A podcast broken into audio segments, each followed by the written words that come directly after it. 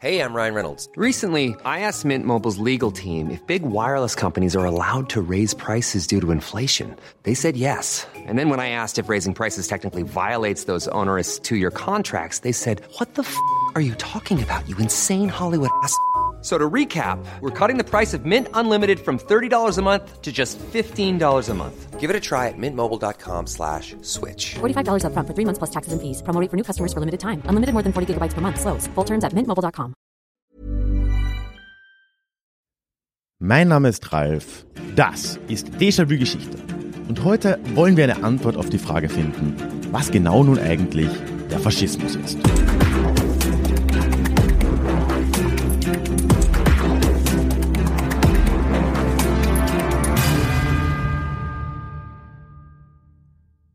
Hallo und schön, dass du heute mit dabei bist.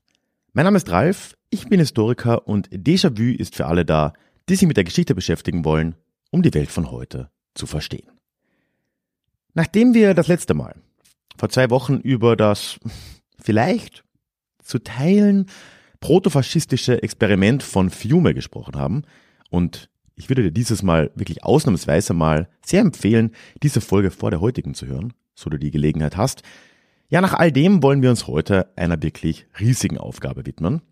Wir wollen nämlich heute herausfinden, was genau dieser Faschismus eigentlich ist und wie man ihn halbwegs sauber definieren kann. Wir werden da heute auch gleich zu Beginn einige Rückmeldungen hören, was da einigen von euch bei dieser Frage als erstes in den Sinn kommt und die allermeisten dieser Antworten kamen auf meinen Newsletter so als Antwort bei mir rein. Und dieser Newsletter ist generell die beste Art, mit mir in Kontakt zu kommen und mit mir in Kontakt zu bleiben. Ja, und ich würde mich freuen, wenn das vielleicht auch für dich etwas ist. Einen Link zum Newsletter findest du immer in den Show Notes oder auf ralfkarbuschnick.com slash newsletter. Heute machen wir es also ein wenig unüblich und fangen diese Folge mit Rückmeldungen von euch an. Nämlich habe ich ja im Klugschiss der letzten Episode gefragt, wie ihr ganz intuitiv, ohne viel nachzuschlagen, den Faschismus beschreiben oder definieren würdet. Und das möchte ich jetzt zum Einstieg teilen, während die neue Klugschissfrage für diese Woche aber wie gewohnt am Schluss kommen wird. Eine erste Antwort kam von Andreas im Newsletter und er schreibt, Faschismus. Gar nicht so einfach. Ich glaube, als Faschist wird schnell jemand betitelt, der ein Rassist ist. Das trifft es aber dann nicht wirklich. Militärisches, das Starke liebend, trifft es auch nicht ganz. Demokratie ablehnend trifft es schon, offene Gesellschaft ablehnend trifft es auch, Toleranz wird abgelehnt und generell das, was anders ist, wird abgelehnt. Alles hat sich dem Führer oder der Clique drumherum zu unterwerfen. Vermutlich gibt es aber auch beim Faschismus andere Strömungen, wie es auch in anderen Weltanschauungen üblich ist. Beim Kommunismus gab es irgendwann ja auch den Maoismus, den Stalinismus, Fidelismus. Ja, vielen Dank, Andreas. Da werden wir auf einiges daraus, gerade aus dem ersten Teil deiner Nachricht heute zu sprechen kommen, weil ich glaube, da sind schon einige wichtige Schlagwörter auch gefallen. Vielen Dank. Dann kam von Matze ebenfalls im Newsletter eine Rückmeldung und er schreibt, Zitat, ich habe mich mit dem Gedanken erst in letzter Vergangenheit als Notfallgeschichtslehrer näher beschäftigen müssen. Und ehrlich, ich habe keine Ahnung. Nach Recherche und viel Grübeln habe ich mich der Sache dann so genähert. Faschismus scheint ein historisch geprägter Begriff zu sein, der einer Ära ähnlich gearteter totalitärer Systeme entspringt. Diese sind sich dabei schon mal ziemlich unähnlich, ich kann aber nicht ganz den Finger drauf legen, warum das so ist. Abgesehen jetzt vom kulturellen Background und den jeweiligen Bedingungen in der jeweiligen Region. Also was ich sagen möchte ist, dass für mich als Laie der Faschismus eher eine historisch geprägte Ära ist, die sich auf den Nationalgedanken und andere schwammige Werte stützt, und zwar mehr als ein ultimatives und definierbares, genau abgrenzbares Gesellschaftssystem. Da ist wirklich einiges dran, lieber Matze. Ich glaube aber, dass über diesen historisch und regional abgegrenzten und abgrenzbaren, nennen wir ihn historischen Faschismus, doch noch etwas mehr auch da ist an Substrat, was auch heute als Gedankenkonstrukt, wenn schon zum Glück nicht Gesellschaftssystem, wie du sagst, relevant ist. Und das werden wir uns heute auch noch etwas näher ansehen. Im Discord-Kanal des Déjà-vu Clubs hat sich dann Matthias noch gemeldet und er schreibt, wenn ich also eine Definition wagen wollte, Faschisten sind die Anhänger eines Diktators, die nach seiner Ideologie oder im Interesse seines Machterhalts andere oder ganze Bevölkerungsgruppen als Gegner definieren. Die Anhänger, also die eigentlichen Faschisten, profitieren meist, können aber jederzeit auch auf einer schwarzen Liste stehen, wenn sie den Diktator doch zu mächtig werden. Auch das, lieber Matthias, ist ein Aspekt, den ich als ziemlich zentral ansehen würde, dieser, dieser Bewegungsgedanke letztendlich. Aber ja, dazu auch gleich mehr. Und dann noch eine ganz kurze letzte Rückmeldung von König Otto, ebenfalls im Club Discord. Zitat, Parkgebühren, Ernährungsempfehlungen und Gendern sind für mich Faschismus. Das war jetzt natürlich ironisch gemeint, aber es zeigt, wie beliebig der Begriff verwendet wird. Vielen Dank, ich schätze die Überspitzung. Aber damit bist du tatsächlich bei meinem eigentlichen Einstieg in diese Folge gelandet, denn du hast durchaus recht. Der Begriff wird irgendwie beliebig verwendet, oder eigentlich genauer gesagt, es ist ein Kampfbegriff. Starten wir also rein.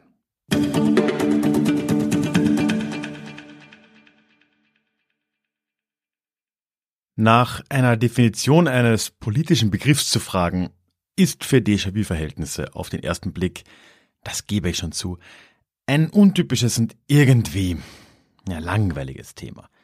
Und ja, zum Teil stimmt das auch. Aber es ist jetzt in diesem Fall, finde ich doch einfach verdammt wichtig. Denn Faschismus, dieses Wort ist heute, zumindest außerhalb der enger gefassten Wissenschaft, ja vor allem eines ein Kampfbegriff. Und als ein solcher ist er auch krass überbenutzt. Als faschistisch wird, zumindest seit 1945, tendenziell ja immer das andere bezeichnet. Das konnte schon auf vieles angewendet werden, Militärdiktaturen in Griechenland, 60er, 70er Jahre, Argentinien, 70er, 80er, Chile ebenfalls. Da wurde das Wort immer wieder mal in den Mund genommen aber genauso gut wird es heute noch gerne herangezogen, um einzelne Parteien oder Personen zu betiteln. Sei es jetzt die AfD als Gesamtheit oder ganz prominent Björn Höcke, die FPÖ und oder Herbert Kickel und hm, so bin ich mir fast sicher, ich habe es jetzt aber nicht überprüft, aus gewissen Kreisen sicher auch mal die SVP. Diese Betitelungen kommen meistens aus dem linken Lager, nicht nur, aber egal woher sie kommen, eins haben sie gemeinsam, sie sind nicht übermäßig hilfreich. Wenn nämlich all das genannte Faschismus ist oder sein soll, dann hat das Wort ja eigentlich kaum noch eine Bedeutung. Und obendrein könnte man alles, was ich jetzt erwähnt habe, zu größten Teilen zumindest, wir werden sehen, nicht ganz alles, mit dem Wort Autoritarismus deutlich besser beschreiben als mit dem Wort Faschismus. Gleichzeitig verstellt uns die inflationäre Nutzung des Begriffs aber eben auch die Chance, echte faschistische Bewegungen und Tendenzen als solche zu erkennen, was zu Teilen in den genannten, gerade aktuelleren Beispielen schon der Fall sein mag. Denn neben der historischen Seite gibt es den Faschismus ja als Gedankenkonstrukt bis heute noch. Und eben aus all diesen Gründen finde ich es nun extrem wichtig, eine funktionierende Definition zu haben oder ihr zumindest näher zu kommen und den Faschismus so von anderen rechten Denk- und Politikrichtungen unterscheiden zu können. Wir werden heute also in das einigermaßen absurd komplexe Feld der Faschismustheorien einsteigen. Aber ich verspreche, nur soweit es wirklich nötig ist und deshalb ist die Folge ja auch ein wenig kürzer als so manche andere. Bevor wir ins Abstrakte gehen, möchte ich doch noch einmal mit etwas Konkreten einsteigen, wo wir letztes Mal ja geendet haben – nämlich im Italien der Zwischenkriegszeit. Weil in einer einfachen Welt könnte man den Faschismus ja ganz einfach definieren und sagen, hey, schauen wir uns doch einfach mal den ersten existierenden, zumindest Staatsfaschismus an, eben den unter Benito Mussolini in Italien, und leiten dann alles weitere einfach davon ab. Ähm, aber, sorry, ganz so leicht ist es eben nicht, aber trotzdem lohnt der Blick nach Italien, einfach um mehr über die Herkunft und Wurzeln des Faschismus zu erfahren. Da begann ja erstmal alles mit der Person Benito Mussolini selbst. Er kam selbst aus einem sozialistischen Kontext und erst nach seiner Zeit in der Sozialistischen Partei, da war er nicht zuletzt auch Herausgeber der Zeitung Avanti, hat sich dann Mussolini dem Nationalismus zugewendet. Als es dann um den Kriegseintritt Italiens in den Ersten Weltkrieg ging, darüber haben wir ja auch in der letzten Folge schon gesprochen, da kommt dann erstmals dieser Begriff vor. Mussolini gründet die Fasci d'Azione Rivoluzionaria. Gut, der hintere Teil, wenig überraschend, bedeutet revolutionäre Aktion, aber am Anfang, dieses Wort Fasci, Da haben wir jetzt das erste Mal. Und das bezieht sich hier auf ein Rutenbündel, das im alten Rom als Herrschaftssymbol gedient hat und die Stärke als Gruppe symbolisieren soll. Diese Ideen werden dann nach Kriegsende wieder aufgegriffen durch Mussolini und seine Anhänger. Jetzt heißt die Gruppierung dann die Fasci Italiani di Combattimento, grob übersetzt italienische Kampfverbände. Und all das spielt sich immer noch in diesem letztes Mal schon beschriebenen italienischen Kontext vor, in dem so viele Ideen herumgeschwirrt sind, die auch vor und während des Kriegs schon existiert haben. Auch Linke waren in diesem frühen Faschisten noch aktiv und vor allem waren das Anhänger des radikalen Syndikalismus und erst im Laufe der nächsten Jahre reinigt Mussolini die Bewegung dann und verwandelt sie langsam in die faschistische Partei, die dann 1922 die Macht in Italien übernehmen wird. Wenn wir uns diesen mehr oder weniger rein vom existierenden Faschismus Mussolinis Anfang der 20er dann anschauen. Was macht ihn aus? Ja, wir haben da einige bekannte Elemente, die auch ein gewisser Gabriele D'Annunzio schon in Fiume ausprobiert hat. Wir haben einen starken Fokus auf den Personenkult, wir haben eine Stützung auf Paramilitärs und wir haben die Nutzung von Massenpropaganda. Und dazu, gerade im Fall Italiens, und das wird später mit der SA auch in Deutschland eine Rolle spielen, haben wir massig Straßenterror, die durch die Paramilitärs durchgeführt wird. Also das ist zumindest die faschistische Bewegung von Mussolini. Der Staat der dann nach 1922 langsam entsteht, der ist aber doch eine ziemlich andere Angelegenheit. Klar, es wird dann nach und nach in Italien der Rechtsstaat und die Gewaltenteilung ausgehebelt, andere Parteien werden verboten, Presse- und Meinungsfreiheit werden beendet. Die Ansprüche waren hier aber deutlich größer. In der Außenpolitik tritt das neue Regime jetzt bald mit ganz großen Worten der Expansion und des Militarismus, der Stärke auf. Mussolini hat darüber etwa in seiner Schrift La Dottrina del Fascismo, also die Doktrin des Faschismus geschrieben. Im Inneren sollte laut ihm der Staat ein totalitärer sein und komplett mit der Bewegung verschmelzen und das dann nach außen tragen mit voller Stärke. In der Realität hat das allerhöchstens in Ansätzen auch nur irgendeine Existenzgrundlage gehabt. Der italienische Staat wurde nie komplett durch die Faschisten ersetzt, der König war ja nach wie vor im Amt, die Kirche wurde nicht komplett entmachtet, und der vielgepriesene Uomo Nuovo, dieser neue faschistische Mensch, von dem oft geredet wurde, der geschaffen werden sollte, von dem konnte letztendlich keine Rede sein. Es war dann vielmehr erst deutlich später, eben in Nazi-Deutschland, dass diese großen Ansprüche der italienischen Faschisten und noch viele, viele schreckliche Dinge mehr tatsächlich umgesetzt wurden. Was einige dazu bringt, den Nationalsozialismus auch gar nicht als Faschismus zu sehen, sondern als faschistoides, aber getrenntes System. Und damit sind wir dann auch mittendrin im Grundproblem dieser Folge. Denn was ist denn nun der Faschismus? Und dafür müssen wir jetzt nun eben doch in die Theorie springen, um zumindest einer Antwort auf diese Frage ein wenig näher zu kommen. Ich möchte dir also einen kleinen Überblick über die wirklich endlosen Ansätze geben, die es an Faschismustheorien gegeben hat und noch gibt. Und ich verspreche, am Schluss werden wir da ein Potpourri daraus ziehen können. Ryan Reynolds here from Mint Mobile. With the price of just about everything going up during inflation, we thought we'd bring our prices down. So to help us, we brought in a reverse auctioneer, which is apparently a thing. Mint Mobile unlimited premium wireless. Ready to get 30, 30, bit to get 30, bit to get 20, 20, 20, bit to get 20, 20, bit to get 15, 15, 15, 15 just 15 bucks a month. So, Give it a try at mintmobile.com slash switch. $45 upfront for three months plus taxes and fees. Promo rate for new customers for limited time. Unlimited more than 40 gigabytes per month. Slows. Full terms at mintmobile.com. Ich möchte beginnen bei den klassisch links-marxistischen Ansätzen. Aus dem einfachen Grund, dass die einerseits vor allem auf ökonomischer Ebene immer schon relativ gute Erklärungsmodelle geliefert haben. Das kann ich, glaube ich, auch als Nicht-Marxist anerkennen. Ja, und zweitens waren die bis vor wenigen Jahrzehnten die mit Abstand dominante Herangehensweise, wenn über Faschismus geforscht wurde. Und der Grund dafür ist einfach, weil der Faschismus ist für die marxistische Linke ja ein sehr prägnantes und präsentes Thema und es war immer schon eine unangenehme Sache. Weil laut der klassischen marxistischen Doktrin hätte der Kapitalismus doch eigentlich schon längst überwunden werden sollen. Ich meine, Marx hat in den 1840ern das Manifest geschrieben, ich glaube in den 1860ern das Kapital. Inzwischen äh, hätten wir doch da sein sollen und vor allem hat es ja diesen großflächigen Zusammenbruch der alten Ordnung gegeben. im Jahr 1918, wo so viele Staaten untergegangen sind, so viele Regimes untergegangen sind, aber doch außerhalb der Sowjetunion hat das nicht in einen Kommunismus gemündet, sondern eben im Faschismus. Und das ist für marxistische TheoretikerInnen eine reichlich unbequeme Tatsache. Immer schon gewesen. Der Widerspruch ist ja klar. Warum konnten den Faschisten die Macht erlangen und dabei, in der marxistischen Doktrin gesehen, im Interesse des Großkapitals handeln? Und wie konnten sie das tun und gleichzeitig eine so breite Massenbasis erreichen? Eine breitere als die Linke in der Zeit. Das war das große Thema, das war die große Frage, die vor allem seit den 30er Jahren und dann verstärkt nochmal nach dem Krieg von linken TheoretikerInnen aufgegriffen wurde. Und eine Antwort, die in den allermeisten marxistischen Theorien dann vorkommt, ist die Idee des Faschismus als Konterrevolution.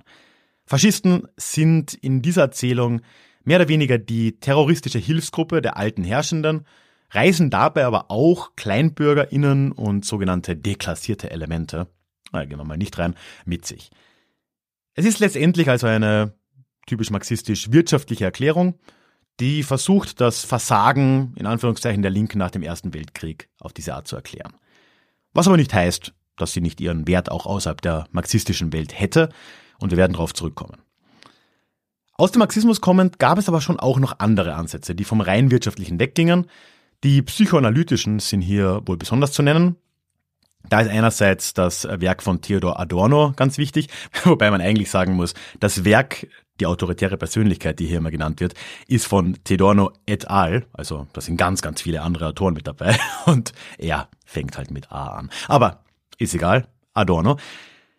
In den 50er Jahren hat er und haben, hat sich diese Forschergruppe um ihn eben mit den Merkmalen der autoritären Persönlichkeit in einem psychoanalytischen Sinn zugewendet und hat äh, ja, sich angeschaut, was Menschen eigentlich dazu bringen konnte, den Faschismus zu unterstützen, entweder aktiv oder passiv.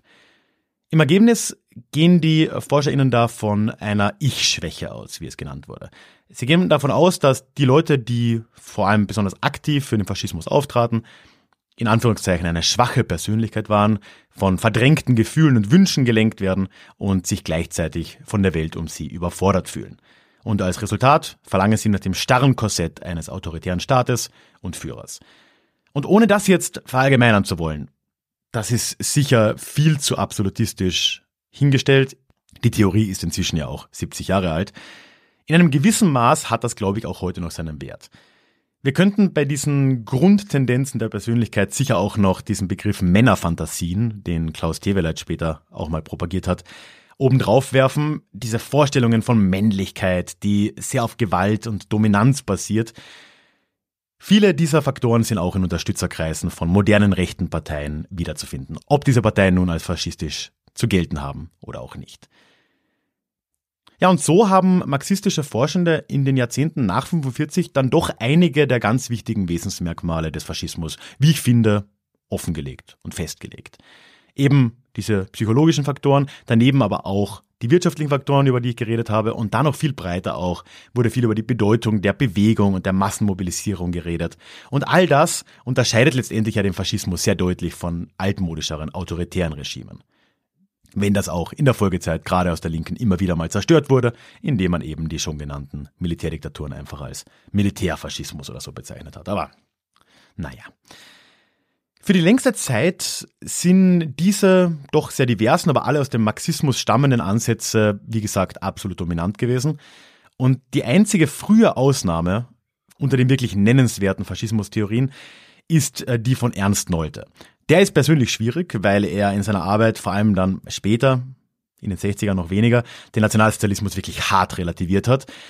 Aber in den 60ern hat er mit dem Buch Der Faschismus in seiner Epoche doch ein sehr wichtiges Werk veröffentlicht und hat da ganz zentral einen wichtigen Punkt herausgearbeitet. Nämlich, dass der Faschismus immer in einem Bündnis mit Konservativen oder, wenn auch selten, Liberalen an die Macht gekommen ist. Und dass, wenn es dieses Bündnis nicht gab, also wenn die Parteien, die existierenden Parteien und der Staat aktiv gegen eine faschistische Bewegung vorgegangen sind, sie immer gescheitert ist.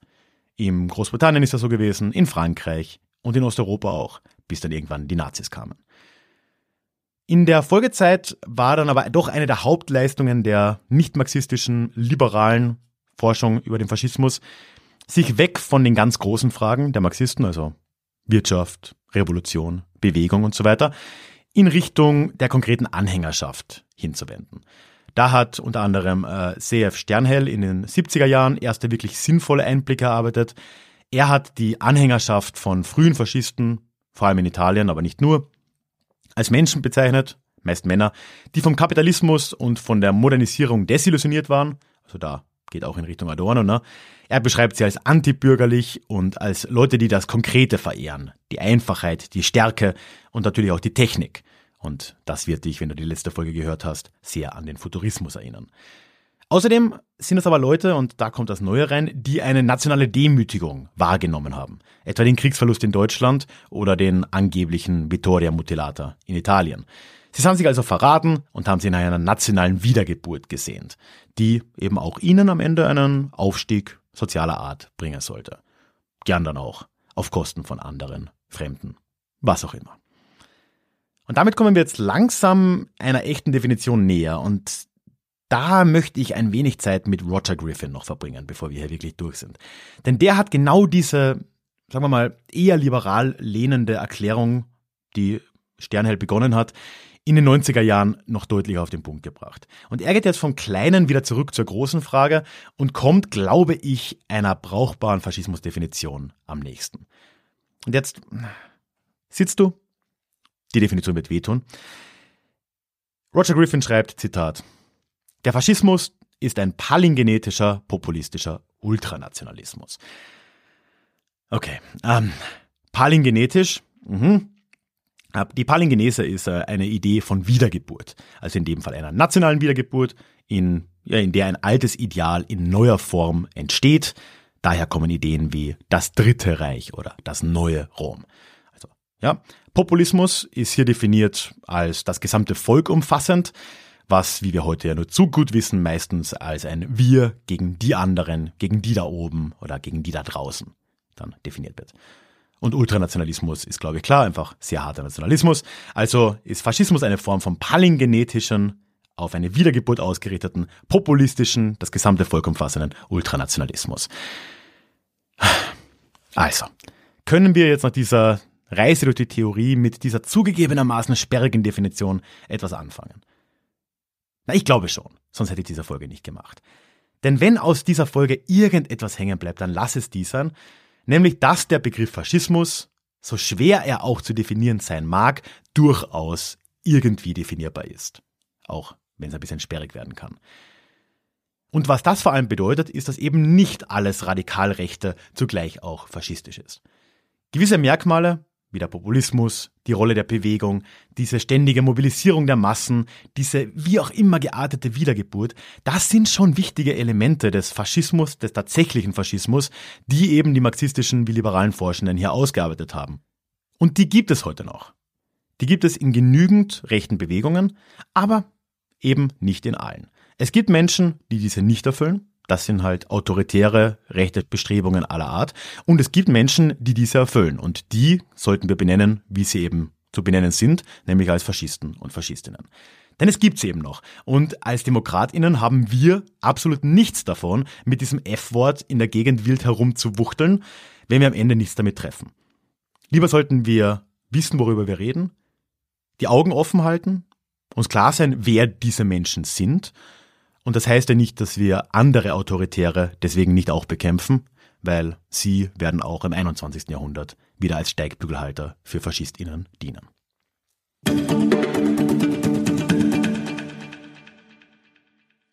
Bevor wir nun gleich zum Klugschiss dieser Woche kommen, möchte ich dich wie immer noch an dieser Stelle einladen, in den Déjà-vu-Geschichte Newsletter zu kommen. Denn dort erwarten dich alle zwei Wochen Geschichte in deinem Postfach, alle Neuigkeiten zum Déjà-vu-Geschichte Podcast und allem anderen, was sich bei mir und Déjà-vu so tut. In nächster Zeit übrigens werde ich in Amerika unterwegs sein und da einiges teilen, auch historisches vor allem. Ja, der direkte Austausch mit mir ist im Newsletter möglich. Du kannst auf jede E-Mail antworten und ich melde mich garantiert bei dir zurück. Ja, und dann zuletzt gibt's als kleines Dankeschön noch ein exklusives Hörbuch direkt zum Download namens Psoffene Geschichte, wie Alkohol die Geschichte prägte. Du findest den Newsletter in den Shownotes verlinkt oder auf ralfgrabuschnik.com slash newsletter und ich würde mich sehr freuen, dich dort begrüßen zu dürfen. Und damit kommen wir jetzt aber auch zum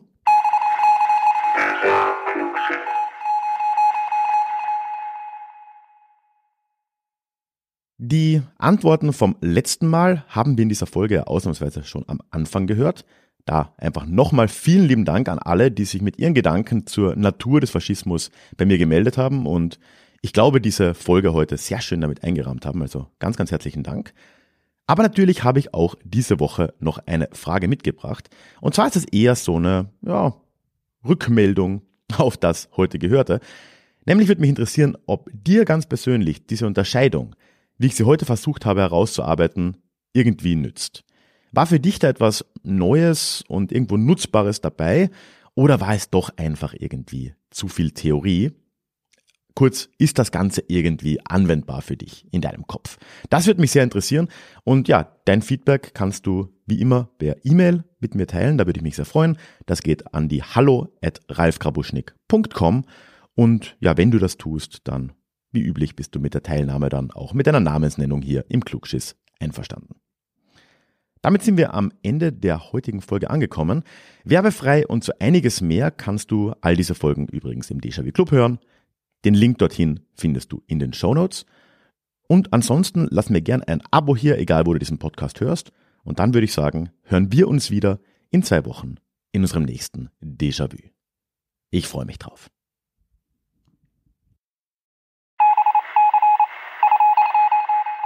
Möchtest du dich noch mehr mit Geschichte beschäftigen? Dann werde doch Teil der Community und hol dir deine persönliche Dosis Geschichte regelmäßig ins Postfach mit dem Déjà-vu Geschichte Newsletter. Dort erwarten dich abwechslungsreiche Geschichte-Häppchen, zweimal im Monat direkt in dein E-Mail-Postfach, Austausch mit mir, ich kann dich erreichen, du kannst mir direkt antworten und ich melde mich auch garantiert wieder zurück. Und als Dankeschön das exklusive Hörbuch Psoffene Geschichte, wie Alkohol die Geschichte prägte. Direkt zum Download nach deiner Anmeldung. Alle weiteren Infos zum Newsletter findest du verlinkt in den Show Notes oder auf ralfgrabuschnick.com slash newsletter. Ich würde mich sehr freuen, dich dort begrüßen zu können.